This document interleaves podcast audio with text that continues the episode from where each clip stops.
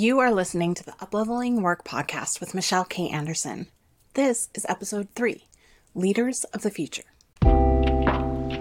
Hello, and welcome to Upleveling Work, a podcast about the strategies and solutions that real people are using for improving their work life so they can make a bigger impact and find more connection and fulfillment along the way. I'm your host, Michelle K. Anderson, and I'm an executive coach and the creator of the Conscious Leadership Framework. I'm on a mission to increase the diversity of leadership at organizations.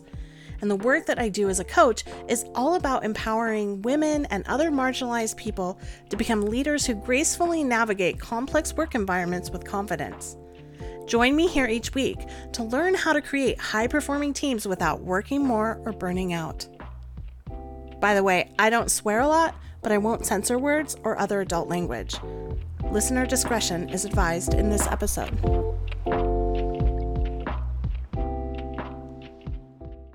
In this episode, we're going to talk about leaders of the future.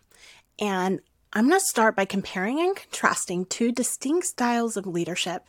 And I will show you how we need fundamentally different types of leaders in order to meet the challenges of the future. And then I'm going to share three key capabilities that leaders of the future possess and give you some specific ideas about how to build those capabilities. If you are like some of the teams that I work with, you may be struggling with trying to make progress on those goals that are important to you. You find yourself in fire drill mode where so many things are coming at you. It's hard to keep your eye on the big picture. I call that whack a mole mode when I'm coaching with clients because it feels like you're trying to literally whack away all of these problems and you can't even catch your breath maybe your team doesn't feel engaged or super excited about the future that you're trying to create together. Perhaps you find yourself settling for mediocrity or having to compromise on that original vision that you had laid out and maybe originally got excited about. Often teams are facing burnout or there's this like attitude that feels not attitude, it's more like a, a state of being that's a bit fatalistic, like, why do we even bother? Nothing ever seems to change. Or maybe the trust on your team has been diminished and you can't seem to move past old hurts or failures. Perhaps you have even tried different interventions along the way, don't seem to make any lasting change. If that describes your team, I am willing to bet that you have a hierarchical reporting structure where vision tends to get dictated from on high or you're driving a predetermined change agenda that you're seeking commitment for. Maybe sometimes even seeking commitment in ways that feels manipulative or coercive. It's like you're spending your time and energy trying to change the way other people think in order to get buy-in to do the thing you want to do. I'm willing to bet that you see problems as obstacles you need to overcome. And you tend to get stuck in that short term reactive problem solving of the things that are happening to you you lose sight of the longer term value creation or the systemic changes that are needed to ensure long term success. It's hard to keep your eye on both at the same time. So you pursue fixes that address symptoms of the problems that you can see and understand well, but you never address the root causes of the problem.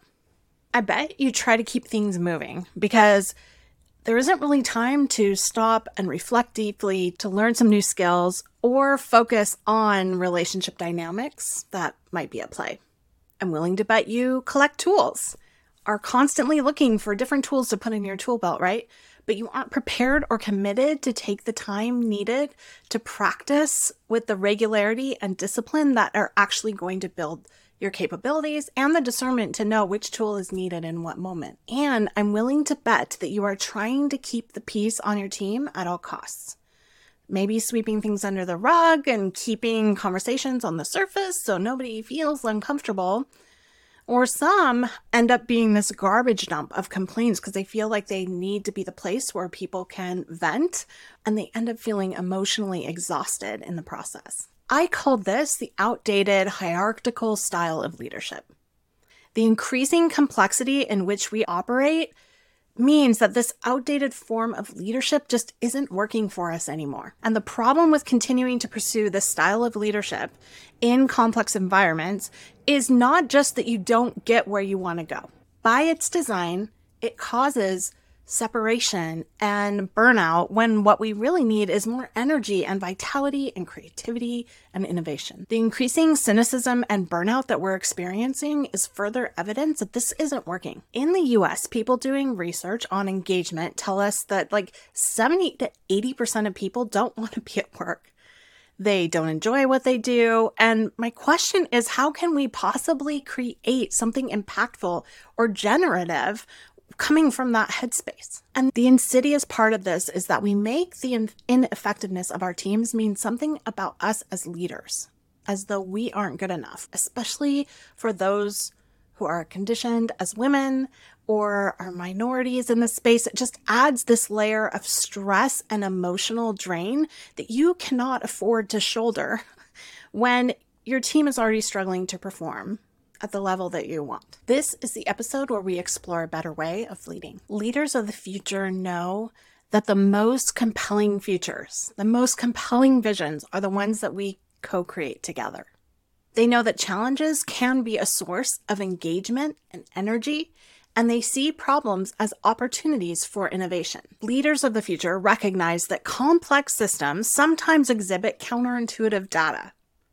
So they build their capacity to sense into what is needed and to nurture a collective intelligence of their teams and stakeholders instead of just relying on data or information that can sometimes lead you astray. Leaders of the future know that facing the truth of our current reality is the fastest way to move through it to a more compelling vision of the future. And they know how to craft a compelling vision of the future that is connected to individual personal aspirations of their team members and the stakeholders that they're serving. They see change as an incremental, iterative, experimental process. And they're committed to the health of the whole which requires them to be committed to their own personal learning and growth and evolution. And leaders of the future know that there is strength in their own ignorance.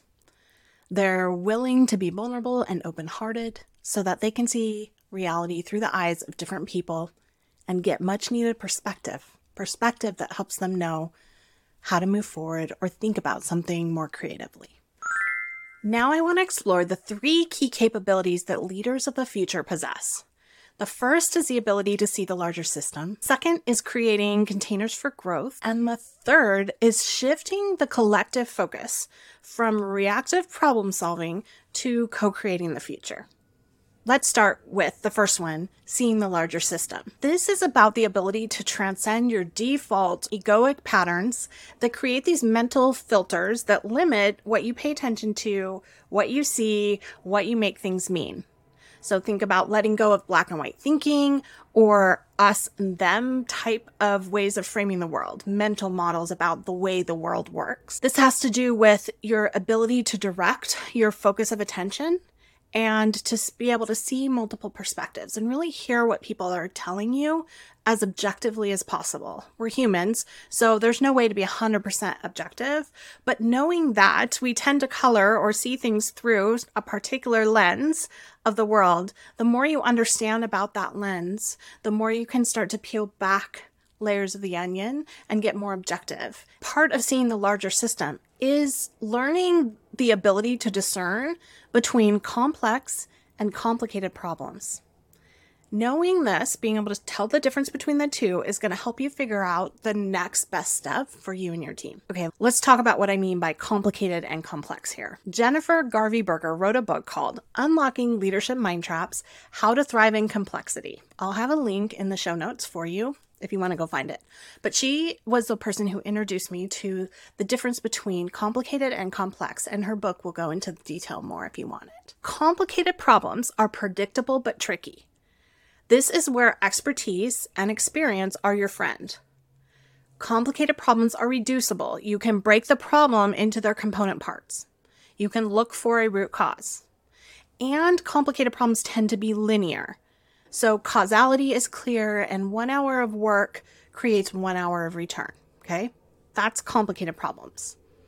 On the other hand, we have complex problems that are unpredictable in nature, and that means that expertise and experience are not your friend because you're going to rely on the what happened last time or your past experience to try and predict the future, but it's not predictable in a uh, linear way. complex problems are entwined, which means the relationships between the parts create the outcome. There may not be a root cause to get to the bottom of, and they're nonlinear. So causality might be unclear. And a huge amount of effort can create a small gain, or a small amount of effort can create a big gain. You just don't know. And Jennifer shares that the good news is that humans evolved to be brilliant at handling ambiguity, uncertainty, and change. We have this genius for living in complexity.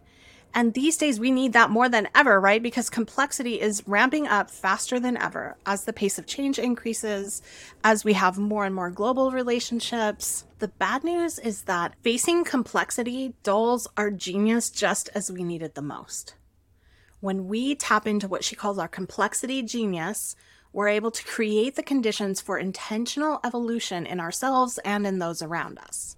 Another element of being able to see the larger system is cultivating your ability to think in frameworks.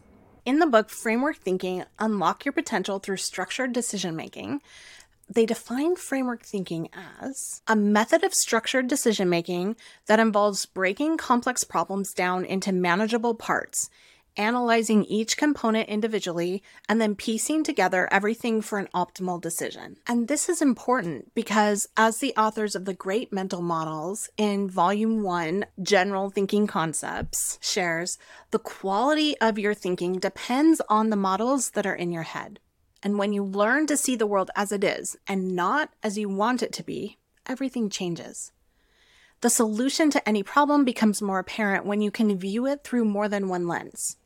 You'll be able to spot opportunities you couldn't see before, avoid costly mistakes that may be holding you back, and begin to make meaningful progress in your life. Okay, so one of the best tools for learning to see the larger system that I know of is systems thinking. And you can use um, sketches of systems maps as invitations to start to explore together what components go into this. How can I see the interrelationship of the dynamics and patterns for growth or stagnation or something else. So that is seeing the larger system, the first of the key capacities. The second is creating containers for growth. And for this, I want to go beyond creating a safe space for experimentation and risk taking without penalty or fear of reprimand, as people typically think about psychological safety on teams. I want to extend the idea of creating containers for growth to starting to think about creating a generative social field for us to operate within. Okay, so what does that look like? What do you even mean by that? The first component of this is the ability to have generative conversations so that you can hear from other people's point of view. This is not just empathy and understanding where people come from. This goes beyond that to compassion, where I can not get swept up in your story or lost in the emotionality that I'm having related to your story, but I can be a grounded container and vessel for hearing the truth of your perspective and staying rooted in my own boundaried personhood. Generative conversations require containers that are mutual and more transparent, where you can put your ego aside because you don't have to operate in such a defended way people aren't trying to prove themselves and they're not overly focused on their image or the next promotion. Instead, the focus is on the good for each other and more importantly, the good for our customers and the value that we're creating on our way to this compelling future vision that's tied to my personal aspirations, right? Another element of this container for growth is reflection built into this, both on a personal level, my ability to reflect on what's going on and what's needed, but also time and space to reflect in a shared way as a team. We're talking about nurturing collective creativity and creating a space for change to happen. And that includes enabling the collective intelligence to emerge and tapping into the wisdom in the room. It involves what I call owning your shit, which is like growing our own self awareness of our patterns so that we can take personal responsibility for our contribution to the situation. And that is fundamentally work related to personality and ego, right? It's a consciousness and awareness journey that's unique to every person on your team. And everyone's going to be on their own journey, on their own timeline.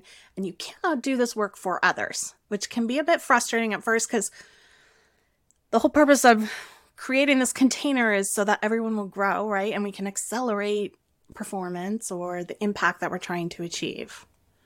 But just creating the space for growth, modeling that commitment to your own personal evolution, and creating a common language that allows you to objectively, more objectively, anyways, discuss and understand what's going on with the team are really going to help this along.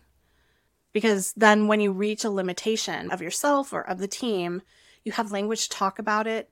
You can understand the risks associated with all of those choices and maybe even use that limitation as a condition that can help you be even more creative.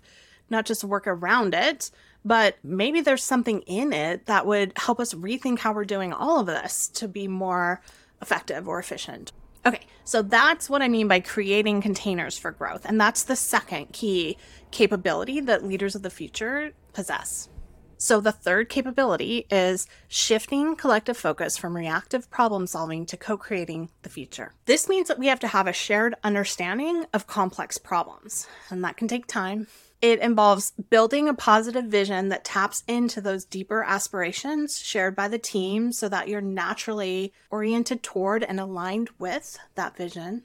It involves building confidence in tangible accomplishments that we've made it can be discouraging to always focus on what went wrong and having to fix it and the past, or looking at the gap between where we are and where we want to go. So, leaders of the future know that building confidence and looking at how far we've come and what we do know how to do is a big piece of the ability to shift into a more generative social field. So, part of shifting the collective focus from reactive problem solving to co creating is in facing difficult truths about our present reality. It feels a little bit counterintuitive because that's where the problem solving is probably happening. But often you're trying to solve a problem by jumping over the hard truth or skipping. So instead of shying away or minimizing the present and the difficult truth, facing it head on, hearing everyone's truth, and creating opportunities to forgive and or move on in a way that feels authentic and real is part of that orientation toward the future. And the last thing here is using the tension of the gap between where we're at, that present reality, and where we want to go, that inspiring future vision. The gap between the two, right, creates a certain type of tension. I've Peter Senge talks about a rubber band, the tension created by a rubber band between the vision of where we want to be and where we really are. You can feel the energy of the tension as you pull that rubber band taut. The truth is, we often feel this as discomfort. And so we want to, like, you know, hurry up and skip ahead to this future vision. That's one way to deal with this tension. Another is to, like, lower the vision like maybe that was unrealistic. That's where mediocrity and compromise comes in. Like you feel less tension in that way. Instead, you can use that creative vision to create a certain type of energy that inspires a new approach, right? Like the more able we are to be in the discomfort of the in between, the more we can talk about our emotions, right? The more we can start to mind the tension between where we are and where we want to go, that gap, not as um, overwhelming or discouraging. Instead, it can be like, huh, I wonder what possibilities are available to us here. I wonder how we could come at this from a different angle. So, those are the three capacities. We talked about seeing the larger system, creating containers for growth, and then shifting the collective focus from reactive problem solving, whack a mole mode, right, to co creating the future and what's involved there. This is a lot of the work that I do in executive coaching. In fact, in preparation for this podcast episode, I went through and kind of outlined the outdated style of leadership and what I think leaders of the future look like more. I looked at the problems that the outdated style creates and the ways, the actions, and the mistakes that are kind of causing those problems. And I contrasted that with the qualities and mindsets that leaders of the future possess, and then the types of actions that they're taking. So you can see it all side by side. I do this often for my clients when I'm coaching. I have like extensive little mini workbooks that I create, often custom on the go for folks so that they have like a tangible resource they can refer to over time. So if you want to see that sample workbook, I'll create a link in the show notes so that you can kind of visually do this comparison side by side. Yo, I'm really fired up about this. I don't know if you can tell.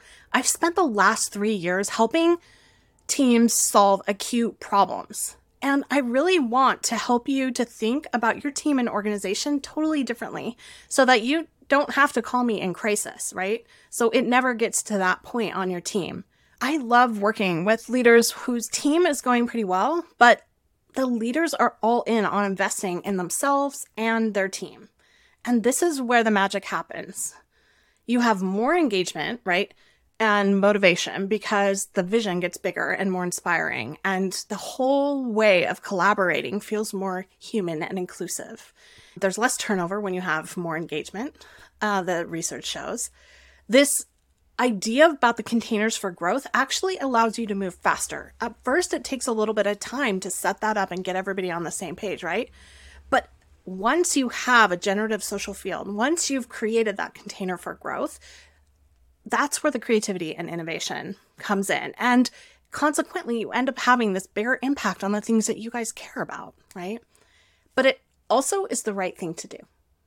Like, trusting in the process of experimentation to figure out what is going to work for us and this willingness to give it time to see results which is like us fighting against this um, commodification of things right? The stock market mentality that everything has to have a payoff in the quarter in which we make an investment. It messes up our ability to come at things in a more sustainable or generative way. We are not machines. We are living systems. And the more mechanistic models of leadership that we try to apply to our organizations, the more trouble we're going to run into. And there are so many companies right now innovating in this space and thinking about doing more with less. It's just a really exciting time to think about creating businesses and solutions for the future. But I don't hear that many people talking about the leadership style that is required to support that type of innovation and growth. Okay, so if you want to be part of this movement, if you want to know more about creating containers for growth or generative social fields, if you want to become a leader of the future, if you want to know how to find more ease and connection and peace in your business, I can support you in that. I'll have a link in the show note for how to set up a call with me to talk about what's going on for you and your team and how we might be able to support each other through this process of growth. Until next time. Thank you for joining me on this episode of Upleveling Work. To view the complete show notes and all the links mentioned in today's episode, visit uplevelingwork.com. That's where you can search by the episode number in order to find the transcripts and any downloads or resources mentioned in the podcast.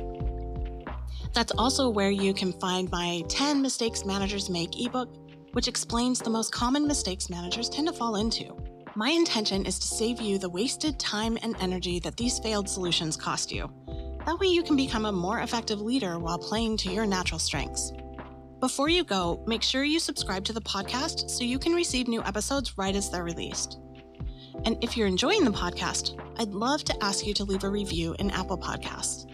Reviews are one of the major ways new podcasts get noticed, and it would really make a difference if you could take a minute to write a review. Thank you for joining me, Michelle K. Anderson, on this episode of Upleveling Work. I'll see you next time.